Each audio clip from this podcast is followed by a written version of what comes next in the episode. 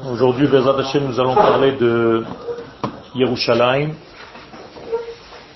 puisque nous nous approchons de Yom Yerushalayim. Au niveau historique, Yerushalayim n'était pas sous domination euh, Israël, du peuple d'Israël, pendant 2000 ans.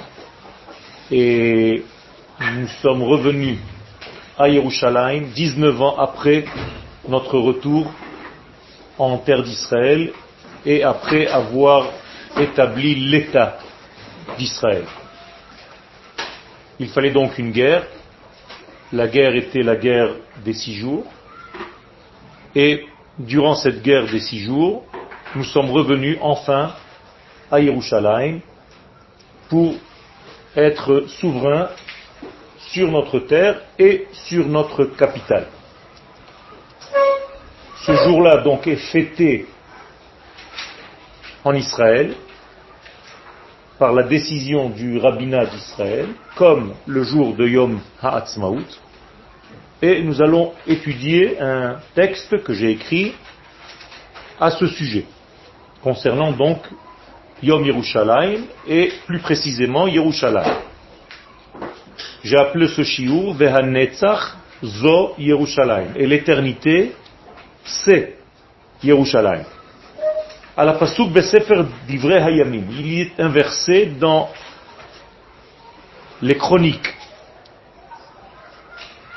Vayevarech David et Hashem.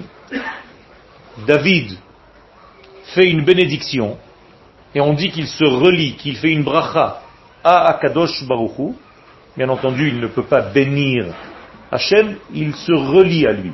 Ici, le terme de bénédiction vient du terme hébraïque havracha, qui veut dire liaison, un lien.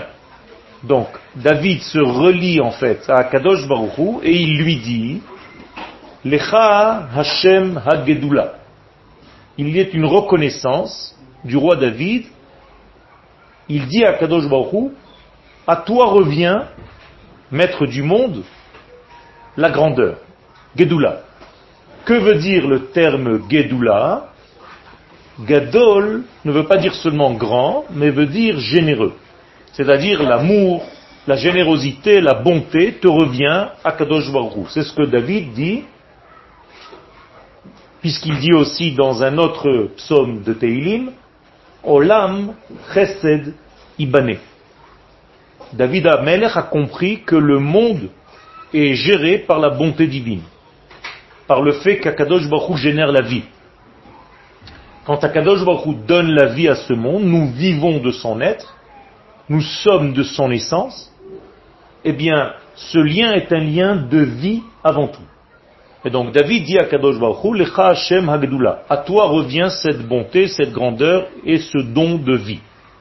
Et il continue, Vehagvura. Mais tu n'es pas seulement le générateur de la bonté et de l'amour, tu es aussi, toi l'éternel, celui qui est Gibor. C'est-à-dire que la puissance, la force, la retenue te revient.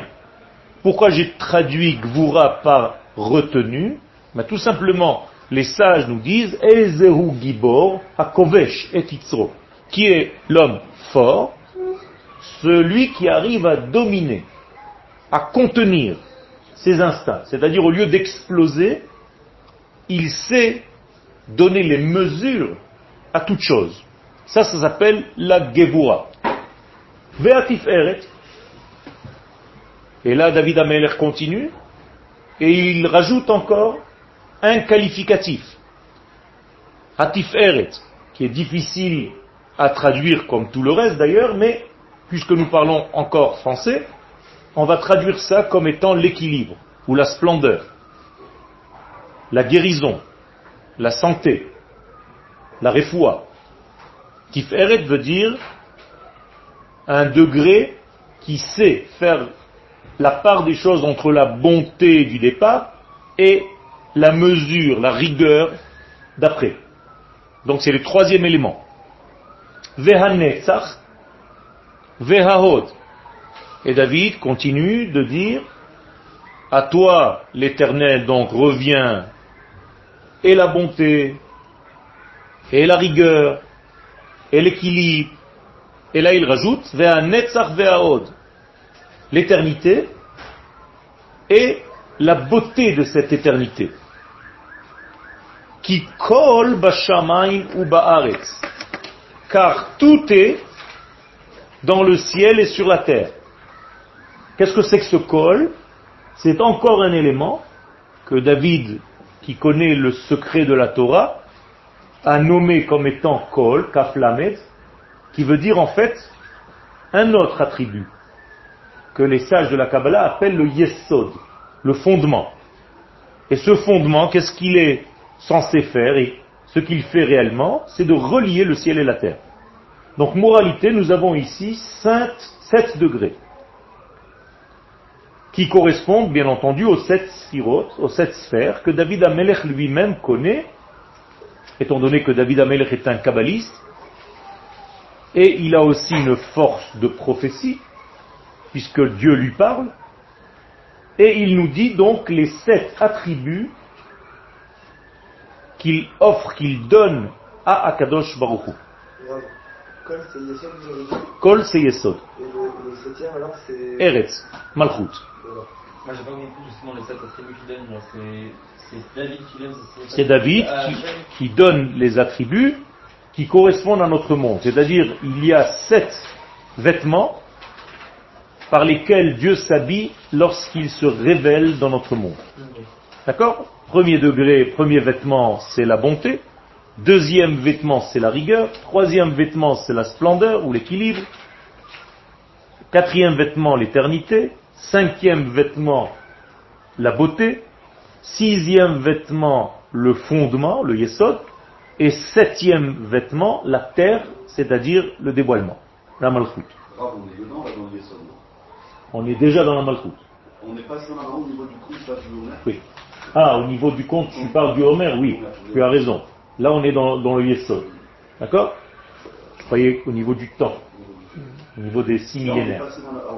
On est dans les six millénaires, on est maintenant vraiment dans la charnière, on est en train de rentrer dans la malchoute réellement. Alors, tout ceci, ce sont des qualificatifs, des vertus que David reconnaît chez l'Éternel. D'accord? Maintenant, David, qui a dit ces sept degrés, qui existent, les sages dans le traité de Brachot, à la page 58, vont utiliser l'un de ces qualificatifs pour essayer de comprendre comment est-ce que ce qualificatif se dévoile, se révèle dans notre existence. Ce qualificatif que les sages vont prendre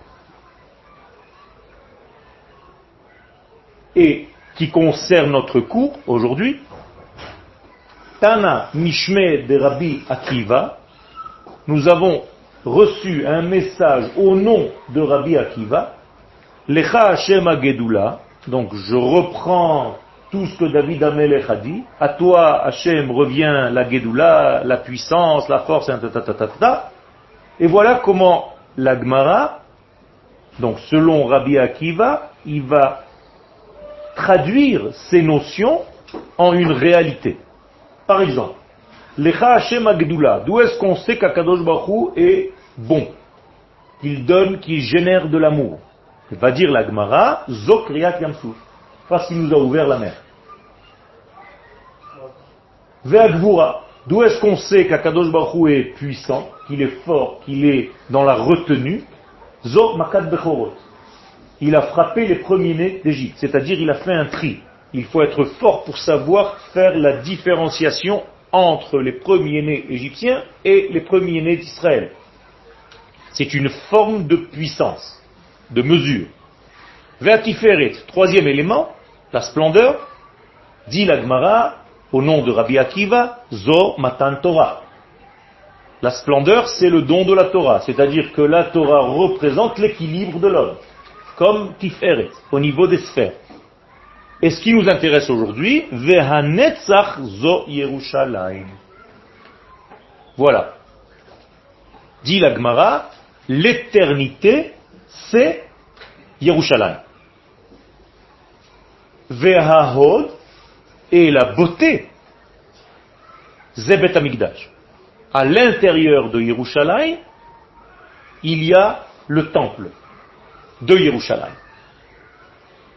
Nous allons nous arrêter aujourd'hui sur l'un de ces qualificatifs, Vehanetzach Zo Yerushalayim. Au nom de Rabbi Akiva, donc, l'éternité équivaut à Jérusalem, à Yerushalayim.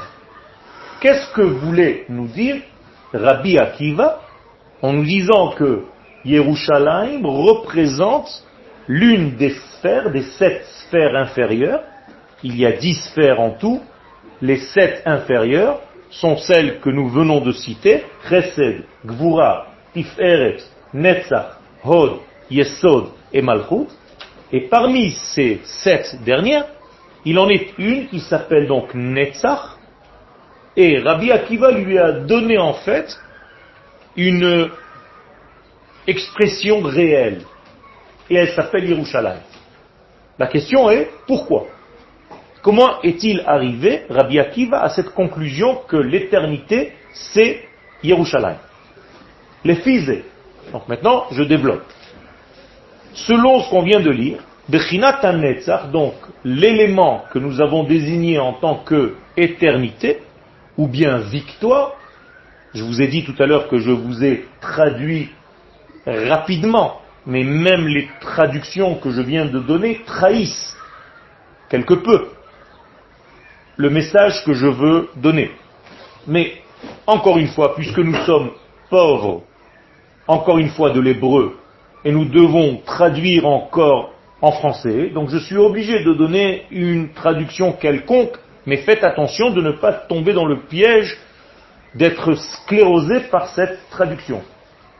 Dépassez-la. Alors, Netzach, qui veut dire donc l'éternité, Kshura Yerushalayim, est relié à Yerushalayim.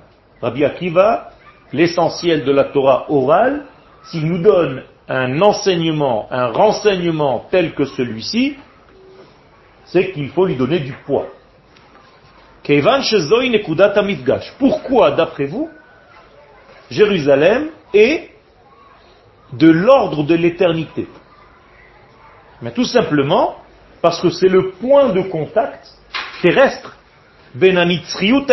entre l'éternité supérieure, absolue, les benri et tous les éléments qui changent, qui sont soumis au temps, au changement dans notre monde. J'explique un petit peu plus clairement. Rabbi Akiva est arrivé à cette conclusion que le Netzach, que l'éternité c'est Jérusalem, tout simplement parce que Jérusalem joue ce rôle dans ce monde on a reçu par tradition, par transmission, que Jérusalem est le point de contact par lequel tout ce qui est divin se transforme en réalité matérielle. Et Tiferet, c'est lié à une partie du corps humain. Tiferet, c'est lié au torse. Ah, à la clé, non, à la clé du, du, du cœur, qui, dans d'autres termes, selon le degré que j'utilise dans le corps. Si j'utilise le corps entier, c'est en réalité le torse. Mais si j'utilise le niveau de la tête seulement, ça peut être aussi le cou. D'accord? Parce que le bétamigdash s'appelle aussi talpiot comme un savarer, comme le cou. Donc il faut savoir à quel niveau je me situe. Toujours est-il que ce sera toujours une partie centrale. Alors que Netzach, se situe à droite. Ça, c'est très intéressant. C'est-à-dire que la sphère de Netzach se situe à droite des sphères, alors que Tiferet se situe toujours au centre des sphères. Qu'est-ce que ça veut dire? Ça veut dire que Netzach a besoin d'autre chose. Tiferet, c'est une centralité, donc elle n'a plus besoin de deux extrémités. C'est déjà une conclusion, c'est déjà une une synthèse. Alors que Netzach, c'est une thèse. Il lui faut en face d'elle le Hod. Et donc, à Yerushalayim, qui est le Netzach, il faut un temple, le Bet Amikdash, sinon Yerushalayim ne joue pas encore pleinement son rôle. D'accord? Très important de comprendre cela. La même chose au niveau de Tiferet. Je vous ai dit tout à l'heure que c'est central, certes. Mais même dans cette centralité, il faut une deuxième centralité qui est plus basse. Laquelle? La Malchut. Car le Yesod, c'est une continuité de Tiferet. Il lui faut une Malchut, il lui faut un dévoilement au niveau de son épouse féminine qui s'appelle la royauté. Donc, de la même manière que à Tiferet, il faut une Malchut, à Netzach, il faut un Hod. À Yerushalayim, il faut un Bet. Hod, il est à gauche dans les... Hod, il est à gauche. D'accord À Moshe, il faut un... À Moshe, il faut un Aharon. D'accord Moshe représente au niveau humain ce Netzach, et Aharon représente le Bet Amigdash, le Hod. C'est lui le serviteur, le Kohen, au Bet Amigdash. Donc Moshe représente en fait, en forme humaine, quoi Yerushalayim. D'accord Alors soyez souple. On peut parler donc d'une sphère qui s'appelle le Netzach. On peut parler d'un lieu qui s'appelle Yerushalayim. On peut parler d'un lieu encore plus profond, qui est le Beth Amikdash. On peut parler d'un être qui s'appelle Moshe Rabbeinu. Et je peux continuer à donner des qualificatifs sans arrêt. Il faut savoir de quel niveau nous parlons. Ok? Moshe Rabbeinu, son attribut inférieur, c'est le Netzach. Même s'il a un autre attribut en haut, qui est beaucoup plus élevé, qui ne nous intéresse pas aujourd'hui, mais juste pour le savoir, il s'appelle Yesod de Chochma, Yesod de Abba. C'est un monde beaucoup plus élevé.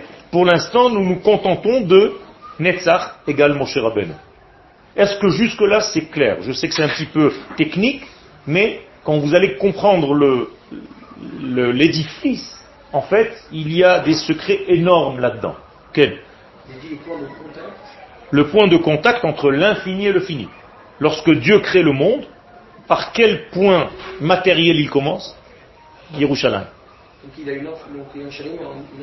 Donc Yerushalayim, c'est le début en fait de la matière. C'est là, là qu'il y a eu lieu le début de la matière. Donc il est comme matrice de toute la matière. Si tu veux savoir ce qui se passe en Inde, tu peux trouver la source à Yerushalayim.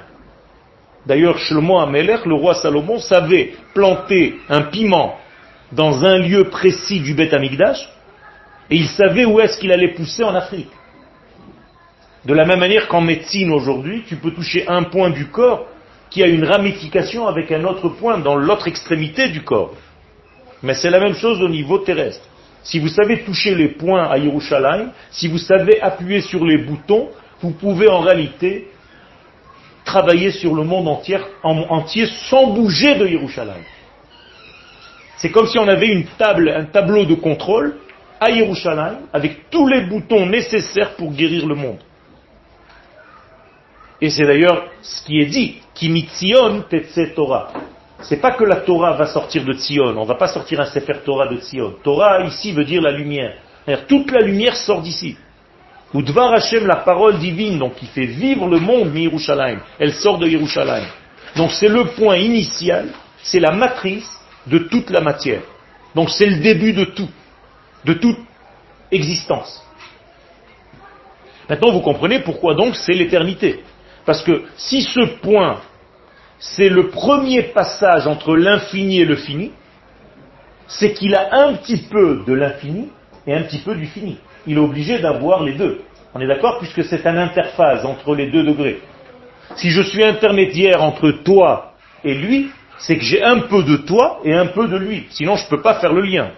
Donc Yerushalayim a la moitié supérieure qui appartient au divin et sa moitié inférieure qui appartient au degré de ce monde. C'est clair? J'essaye d'être le plus clair possible. Agmara Melamedet, est faux. Donc, d'après cet enseignement de l'Agmara, on apprend chez Yerushalayim Kibla et Trunatanet Elohim que Jérusalem a reçu comme cadeau, j'allais dire, elle a été créée, dotée de cette qualité-là, d'être le contenant de l'éternité divine. Donc, à chaque fois que vous parlez de Yerushalayim, vous parlez d'une forme d'éternité. Ma'alazo, Ce degré-là, qui lui a été donné, ce cadeau divin, intrinsèque à cette ville, Tovad Gadlut Ve'achrayut. Elle exige de Yerushalayim d'être grande, d'être responsable. Faites attention, je suis en train de considérer Yerushalayim comme s'il s'agissait d'un être vivant. Mais tout simplement parce que je veux vous conduire au fait que Yerushalayim n'est pas seulement une ville, c'est une notion. C'est beaucoup plus qu'une ville. Et donc, si je comprends la notion de Yerushalayim, je peux considérer Yerushalayim comme étant un vecteur, un point de contact, de lien entre des idéaux et leur réalisation, entre des idéologies supérieures et leur aboutissement dans ce monde matériel. Et donc, il faut que cette Jérusalem soit gadol, gdola. Il faut que cette Jérusalem soit grande. Nous avons tout à l'heure traduit le mot grandeur en bonté. Donc il faut qu'il y ait dans Jérusalem une bonté, car elle génère la vie.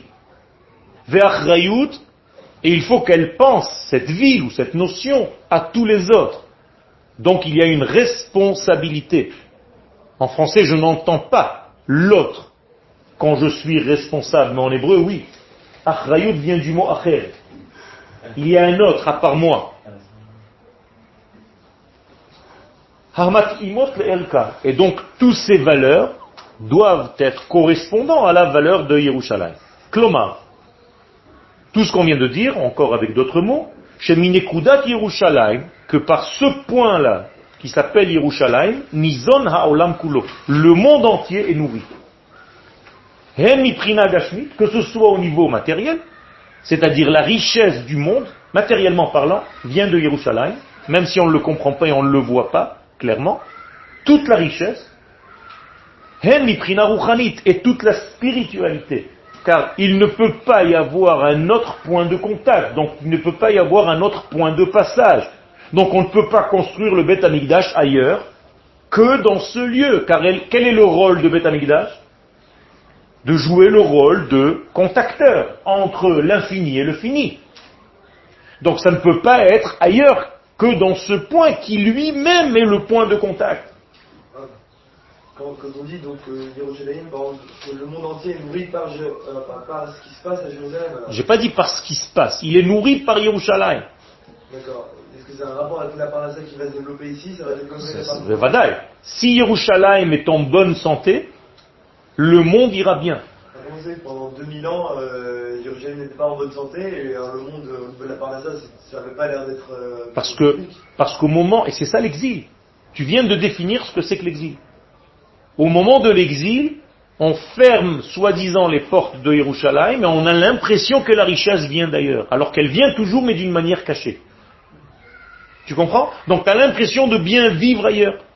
C'est pour ça d'ailleurs que beaucoup de juifs ne comprennent pas le besoin de revenir ici. Il n'y a peut-être pas de bénédiction dans la richesse. Il y a fait. Alors, c'est une, un semblant de bénédiction, un semblant de bien-être, mais en réalité, c'est un exil. Donc tu peux vivre en exil en croyant être dans l'opulence, dans la bonté, dans la richesse, et finalement tu finis dans un four. Shalom. Vous comprenez qu'il y a une bracha qui est en réalité comme un cadeau empoisonné. Tu as l'impression que tu vis dans un château, mais c'est un château qui est en forme de prison. Et il faut faire très attention, c'est ça le danger de l'exil. C'est pas la bracha du, tout à fait. Tout à fait. La bracha du Nachash, c'est de croire que tout est facile, que tout est là. Parce que comme il mange de la poussière, et la poussière pour lui, ça a toujours le même goût. Donc là où il va, il a de quoi manger.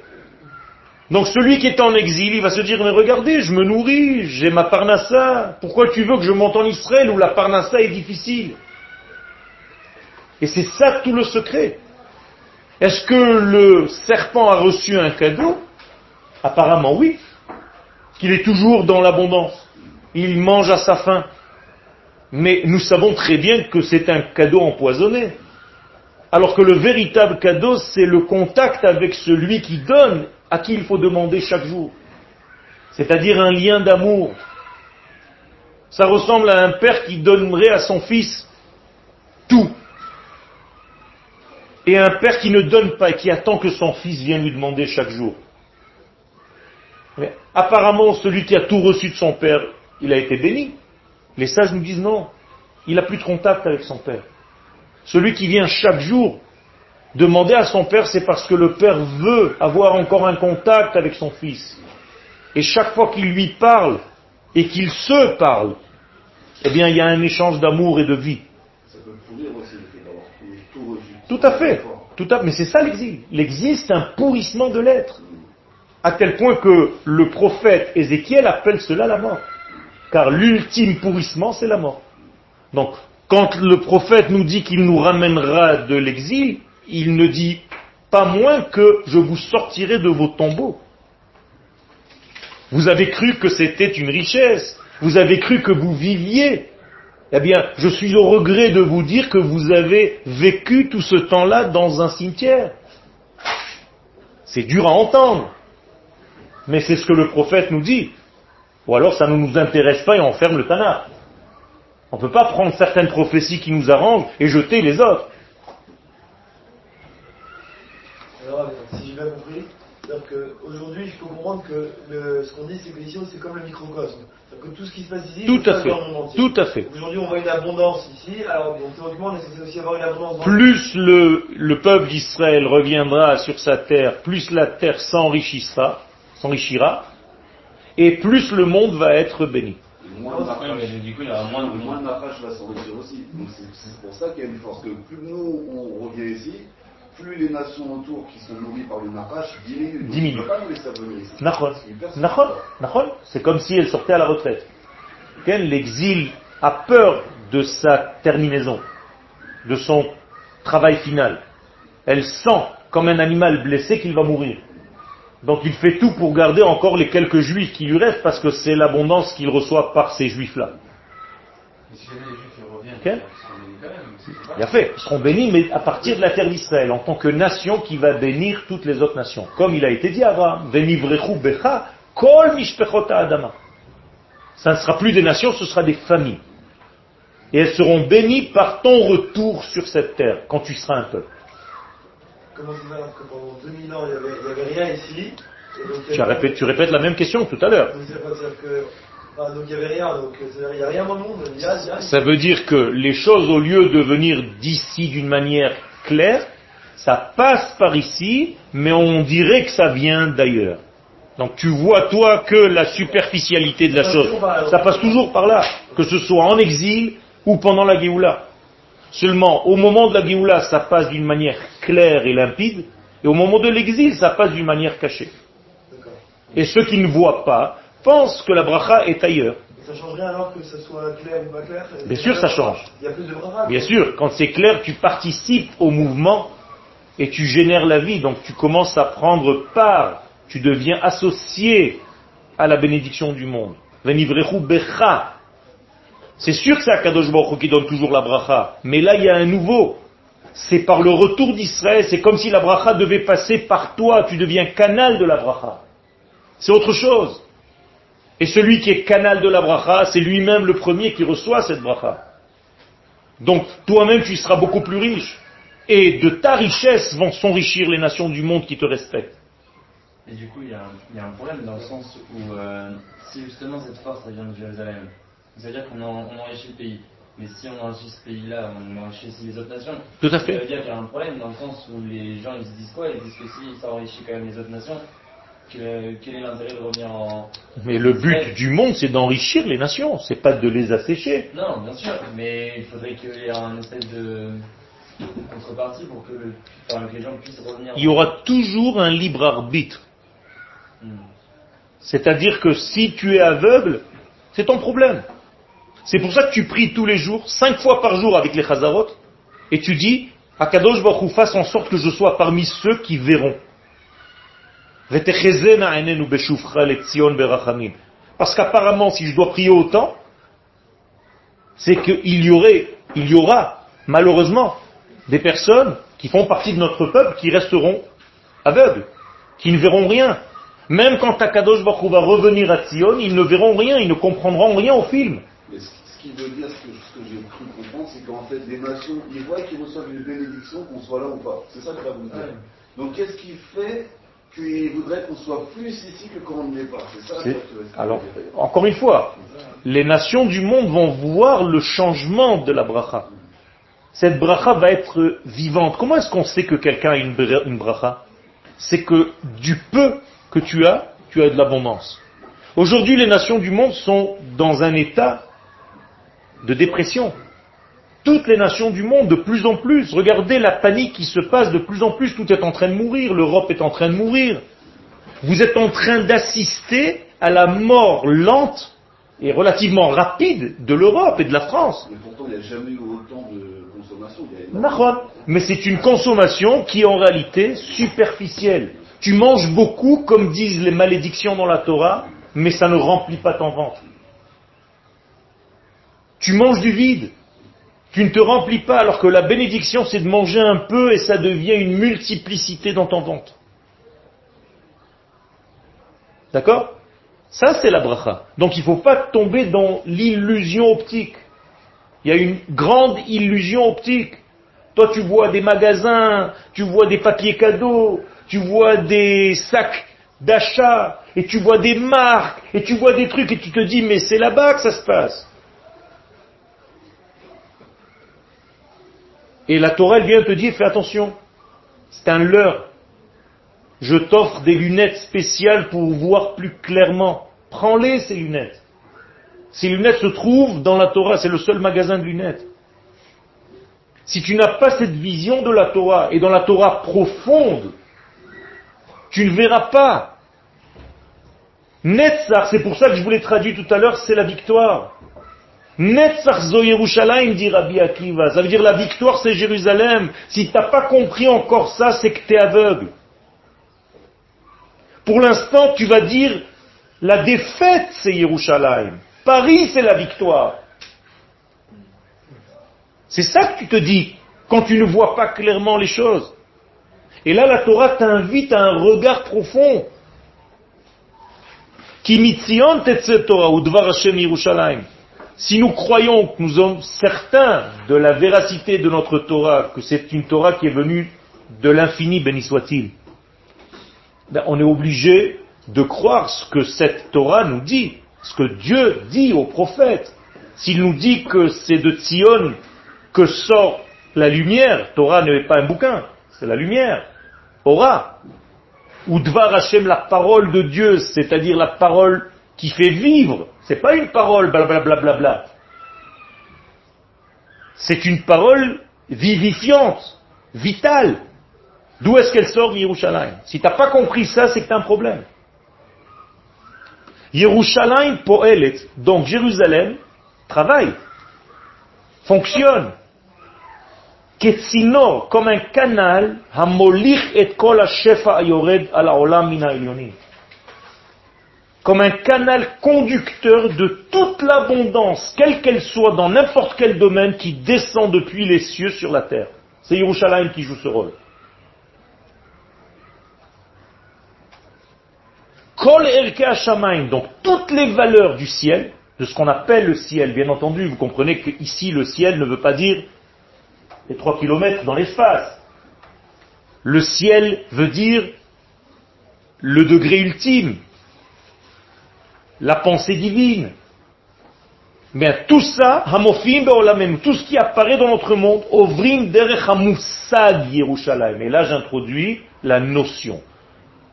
Exprès. Je suis sorti de la ville et je vous fais comprendre, je vous donne un message, il ne s'agit plus donc d'une ville, ne regardez pas Jérusalem comme une ville seulement, avec des rues, et des maisons, et des quartiers.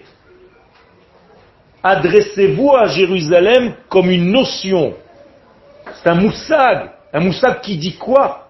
Aura, lumière, tzedek, justice, emet, vérité, yosher, droiture, moussar, équité, ahava, amour, briout, santé, simcha, joie, bonheur.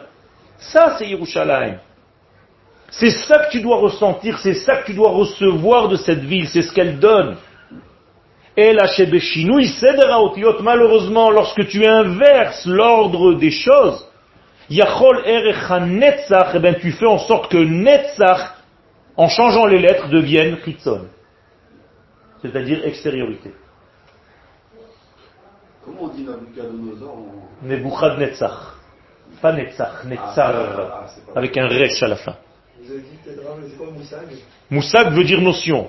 Donc si j'inverse Netzach, j'obtiens trois lettres Hitzoniut, qui veut dire superficialité, extériorité. Donc c'est très facile, même dans l'éternité, qui est profonde, voir que de la superficialité. Lorsque les explorateurs demandent à Moshe de rentrer sur la terre d'Israël.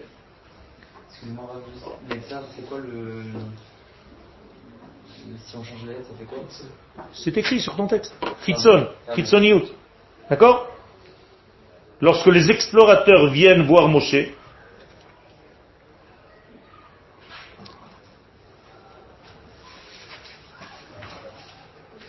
ils lui demandent une autorisation entre guillemets. Et Moshe leur dit, faites attention. Si déjà vous allez, je vous demande de suivre un certain mode de vision. C'est-à-dire, achetez-vous des lunettes spéciales, sinon vous allez vous tromper. Autrement dit, un voyage d'études, et Moshe dit avant le voyage d'études, attention, je vous demande la tour et haaretz. Qu'est-ce que c'est la tour et haaretz? Faites tout le degré de cette terre. Mais le Harizal, qui était un grand kabbaliste, nous dit, moi je vois ici quelque chose de très profond. Je prends les initiales de la tour et haaretz et j'obtiens le nom Léa. Or, Léa dans la Kabbale représente un monde secret. Alors que dans le texte de la Torah, les explorateurs n'ont pas fait cela, et ils ont été, et regardez le texte, Rechov Levo Hamat, dont les initiales c'est Rachel. Ils ont vu le côté inférieur, visible, comme Rachel, celle qui était dans le monde visible. Explication. Le Harizal nous dit, Moshe a dit aux explorateurs, si déjà vous rentrez pour un voyage d'études, ne vous bloquez pas sur ce que vous allez voir dehors. C'est possible qu'il y ait des poubelles. C'est possible qu'il n'y ait pas de beaux magasins. C'est possible que quelqu'un ne te dise pas bonjour monsieur dans l'ascenseur. Mais regardez le Léa, regardez le profond. Regardez la Neshama. Léa correspond à la Neshama dans la Kabbalah. Et vous, qu'est-ce que vous avez regardé, Rachel? Que le côté superficiel. Ah, lui, il n'est pas poli. Ah, c'est pas ma langue. Ah, c'est pas ma mentalité. Ah, les immeubles sont pas bien. Énorme, énorme, un message du Harizal. Donc faites très attention. Quelle est la valeur numérique de Netzach d'ailleurs? L'éternité. Noun c'est combien? 50. Tzadik c'est combien? Non. 90. Donc ça fait déjà 140. Et Chet 8, 148. Qu'est-ce que j'obtiens en écrivant autrement ça? Combien c'est 100 Quelle lettre? Kouf. Chon 40 Même. Et 8 Chet, ça fait Kemach. Kemach c'est la farine. C'est-à-dire le netzar c'est comme le Kemach. Tu vas faire avec cela du pain. Im en Kemach en Torah. Or, les sages nous disent que les initiales du mot Kemach, c'est aussi un jeu de mots. C'est Kabbalah, Moussar et Chassidut. Si tu n'étudies pas ces trois degrés, tu n'auras pas de Kemach, tu n'auras pas de Torah véritable. Et donc tu vas tomber dans le piège de lire Netzach en inversant les lettres. Ça devient Chitzon, Chitzoni. Tu n'es qu'un superficiel. Tu n'es qu'une parade. Tout ce qui t'intéresse, c'est comme on dit aujourd'hui en français, chefouni. Regardez-moi. On continue. Quel les initiales de Kemar, c'est Chassidut. Kabbalah, Moussar, Chassidut. Derech Yerushalayim, donc à travers Jérusalem, par le biais de Jérusalem, Mofia Ha'erech HaMuchlat, tra- est traversé en fait les valeurs de l'absolu, béni soit-il. Kadosh Baruch c'est l'absolu, béni soit-il. Donc les valeurs de l'absolu traversent Jérusalem pour nous apparaître dans ce monde. C'est clair? Atochen Anishmati Shel Haolam. Donc le fondement même, l'âme du monde, l'essence, le contenu de ce monde est traversé par Jérusalem. C'est Jérusalem qui est l'élément conducteur. Et au niveau humain, c'est le peuple d'Israël qui joue ce rôle. C'est pour ça que le peuple d'Israël s'appelle lui aussi Netzach. Am Hanetzach, le peuple de l'éternité, le peuple de l'éternel. Donc, de la même manière que Yerushalayim équivaut à l'éternité au niveau territorial, de la même manière au niveau identité humaine, c'est Jérusalem, c'est Am Israël. Donc le peuple d'Israël est lié intuitivement, intrinsèquement, de par sa fonction. de par son être, même pas par sa fonction, à cette éternité. Qu'il le veuille ou qu'il ne le veuille pas. Il faut la Brit Mila, non? C'est pas bien lien. c'est- Ça c'est encore autre chose. Un juif qui n'a pas eu la Brit Mila, est-ce qu'il est quand même faisant partie du peuple d'Israël? Oui. Donc il faut faire très attention. C'est pour ça que j'ai dit, c'est malgré lui. Que va-t-il se passer quand il va, par exemple, faire la Brit Mila? Il va tout simplement ouvrir son canal pour laisser traverser cette puissance. C'est tout. C'est pas que c'est la Brit Mila qui l'a rendu juif. Tu peux être juif jusqu'à 90 ans sans jamais avoir fait de Brit Mila. Et mourir sans avoir fait la Brit Mila, juif. À tel point que quand on va t'enterrer, on va te faire la Brit Mila. On fait la Brit Mila des morts. Oui, C'est le signe de l'éternité, non, la Brit il a fait. Ça, c'est le signe extérieur de cette valeur intérieure. Am Israël bekirbo. Donc, Am Israël est le porteur en son sein. Et Taratson Elohim de la volonté divine. Yerushalayim osa zot beprinat makom. De la même manière que Jérusalem joue ce rôle au niveau de l'espace, du territoire, parmi les terres, eh bien le peuple d'Israël joue ce rôle parmi les nations. Donc Israël, c'est comme la neshama du monde, de toutes les nations du monde. Les 70 nations du monde, ce sont le corps, c'est le corps. Et Am Israël, le peuple d'Israël, c'est la neshama. Quel est le rôle de la neshama dans le corps? De lui donner la vie et de le conduire, de le diriger.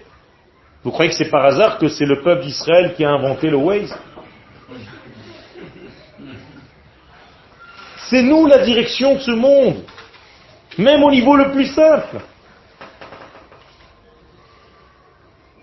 Comment les nations peuvent être aussi aveugles Si ils, sont aveugles, c'est-à-dire ils- s'ils savaient ce que le, le temple apportait, ou que Israël pouvait apporter fait, entier, Alors, ce que tu viens de dire, c'est une Gemara meforeshet. Ilu yad'u umota olam.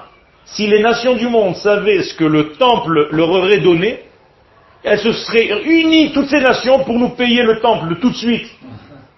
Construisez-le, arrêtez de nous laisser dans l'angoisse. Bien sûr qu'il est fort. Il est très fort le Nachash. Quel est le rôle du Nachash? Non, de te dire que tu es aussi grand que Dieu. Viitem ke Elohim, yod et tovera. Le bien et le mal, c'est pas la Torah qui va te le donner. Toi, tu peux arriver à la même conclusion tout seul avec ton cerveau. C'est ça le Nachash. C'est ce qu'il a dit au premier homme et à la première femme. Vous serez comme Dieu. Il veut vous embrouiller, lui aussi il a mangé de cette pomme ou de ce fruit, peu importe. Vous croyez Il était avant vous, il a mangé, il est devenu ce qu'il est. Vous allez manger, vous allez devenir comme lui. Ça veut dire l'homme pense qu'il est Dieu. Que sa pensée, c'est elle qui dirige. La plupart de vos décisions, vous les prenez au niveau humain, cérébral. logique, vous appelez ça, vous aimez appeler ça, c'est la logique. Je suis cohérent, je suis réaliste, je suis cartésien, arrête de me raconter des histoires. C'est ça que tu n'as pas compris. Le christianisme, c'est la matérialisation du. du- Bevadaï, Bevadaï. Le Nachash, c'est celui qui, en fait, a pris la place de Dieu et l'a transformé en homme. Qu'est-ce que c'est que cet homme-là? Pour eux, c'est devenu Dieu. Donc Dieu est devenu un homme.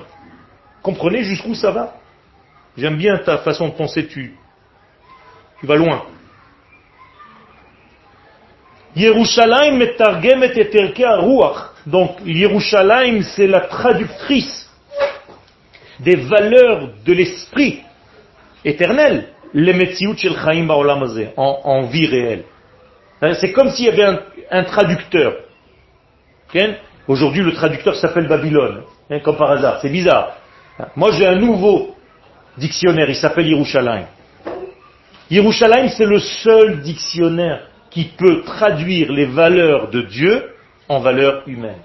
C'est-à-dire, quand tu dis une parole divine, pour que le monde le comprenne, ça doit passer par Yerushalayim, par un filtre.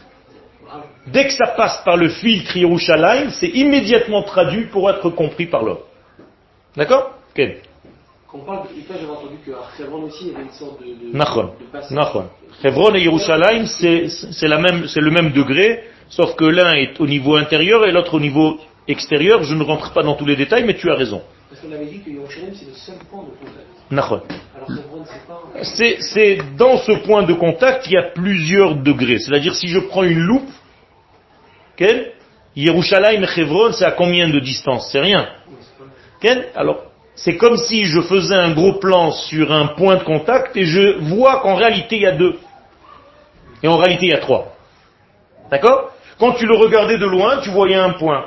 Quand tu as fait un zoom, tu as agrandi avec un microscope, mais au niveau des atomes, tu vois que ce point, il est formé de trois points. C'est ça le secret. D'accord Encore le 3, comme on avait- C'est un triangle. Alors que quand tu t'éloignes, tu t'éloignes, tu t'éloignes, qu'est-ce que tu vois? Un point. Le troisième, c'est lequel? Et Tzfat, non? Tzfat, c'est encore un autre degré, c'est déjà au niveau du corps. C'est Tveria, et pas Tzfat. Mais alors un jour, ça sera pas. Tveria, ça vient du mot tabour, c'est le nombril. Donc c'est comme s'il y avait un homme qui était allongé avec trois cerveaux. On a combien de cerveaux? Trois. D'accord Cerveau droit, cerveau gauche et cervelet. Eh bien c'est Yerushalayim, Hebron et Shrem. Est-ce que ça peut avoir un lien? On, parle aussi du, du cerveau trionique. Je sais pas si vous avez entendu. Quel Quel? Cerveau reptilien, mammifère et. Quel Quel? C'est l'évolution de l'homme. De Pesach à Shavuot. On est sorti comme étant des animaux d'Égypte. Et tout doucement, nous devenons des hommes. Donc c'est ce cerveau trionique. Sfirat Netzach, donc la valeur, cette sphère, ce compte de Netzach, Memukemet Adam. Si je devais lui donner une, un membre au niveau du corps humain, c'est la hanche droite. Ok? La hanche droite dans notre corps, c'est Yerushalayim. Ou Mimena, Ma Justement, on, y arrive. Ou Mimena matrilot litpashet haraglaim. Ça veut dire c'est le seul lien, la source des jambes. Donc pour que Dieu, entre guillemets, pose ses pieds sur terre, il lui faut des jambes, il lui faut une hanche. Voilà, c'est pour ça que l'ange de Esav veut taper la hanche, veut frapper la hanche de Yaakov, c'est-à-dire il veut le frapper dans quel lieu? À Yerushalayim.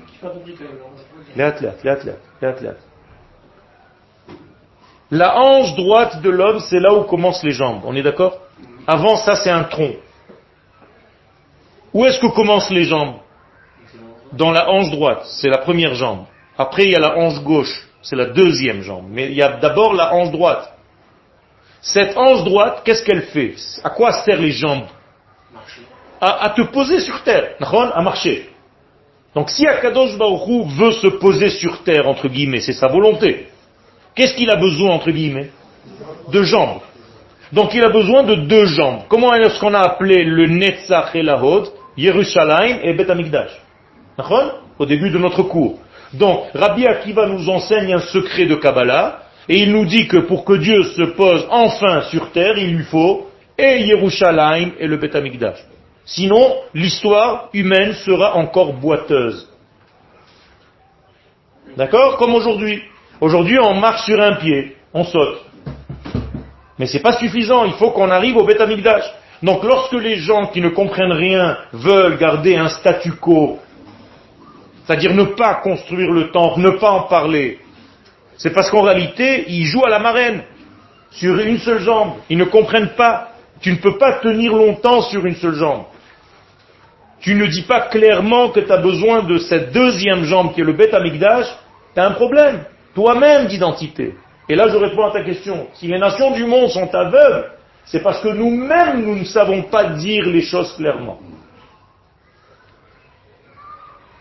Hein, J'ai des gens qui me disent, c'est bizarre, quand lui, il discute un prix, on lui baisse. À chaque fois que je discute un prix, le mec il me dit c'est comme ça.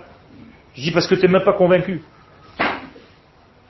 Toi, quand tu demandes qu'on te fasse un prix, tu n'es pas convaincu. Écoute bien comment tu demandes qu'on te fasse une remise. Vous pouvez pas me faire une remise Déjà, vous lui dites, vous ne pouvez pas. Je dis non, je ne peux pas. Alors que lui, quand il vient, il dit, vous me faites une remise. je ne te demande même pas. Mais c'est la même chose. Si tu es convaincu de la véracité de ta Torah et de- du but que le peuple d'Israël a dans ce monde pour donner du bonheur à cette vie, tu dois faire vite pour construire le troisième temple. C'est pas du tout de l'arrogance vis-à-vis des nations et, et tout le reste. C'est ça, c'est de la politique, de Katsu. Grave. Et ça, il va, il va faire tout son possible pour qu'Ishmaël Tout. il, il reste sur place. Tout. que- Et ça, il ne peut pas venir. Exactement. Il va tout faire pour utiliser son shawi. Le shawi de Esav, c'est Ishmaël. C'est tout. C'est lui qui fait son travail, à sa place. Donc il est très content en réalité. Il se lave les mains, Esav, l'Occident, les Américains. C'est pour ça qu'ils n'ont pas mis leur ambassade ici. Qu'est-ce que vous croyez? S'ils reconnaissent Yerushalayim, leur ambassade doit être ici, elle n'est pas ici. Ça veut dire qu'il n'y a pas de reconnaissance, ça veut dire que pour eux, Yerushalayim n'appartient pas au peuple d'Israël. Et comme ça a été voté à l'UNESCO il y a un mois et demi, Mais tout le christianisme, il tient sur euh, tout tient sur ça. sur l'endroit du temple. Exactement. Si le temple se reconstruit, c'est le christianisme. Tout s'effondre. Déjà, il s'est effondré parce que nous étions le peuple maudit qui ne devait pas revenir du tout sur la terre. Nous sommes revenus. Donc ils ont eu un premier os. Après, ils nous ont dit non, c'était Yerushalayim. Vous n'aurez jamais Jérusalem. On a eu 19 ans après Yerushalayim, donc c'est un deuxième os. Oui, mais pour eux, c'est l'autre. Voilà, c'est ça, non, il y a un problème, quand même. C'est- Il y a une contradiction. Bevadaï, bevadaï. Mais tout, tout vit sur cette contradiction. Le Rav Zuckerman a écrit un livre qui s'appelle Hamokesh Hanotzri, la mine chrétienne. C'est une mine. Et aujourd'hui, nous devons être clairs et cohérents dans ce que nous disons pour que les choses marchent. Donc, Akadosh Baruch Hu a besoin, entre guillemets, de ces deux pieds pour se poser sur Yerushalayim. Et c'est ce qui est dit dans Zacharie 14, Ve'amdu raglav bayom al al Yerushalayim. En ce jour-là, Dieu va poser ses pieds sur Jérusalem, sur le mont des Oliviers. Et moi, je vous demande à quel moment ça a eu lieu À la guerre des six jours. Pendant le jour de la récupération de Yerushalayim, en 1967. Ce jour-là, qui s'est posé sur le mont des Oliviers? Les soldats, les parachutistes de l'armée israélienne. Mais en réalité, ces soldats, c'est quoi? C'est les jambes d'Akadosh Baruch. Ça, c'est Yom Yerushalayim. Toda.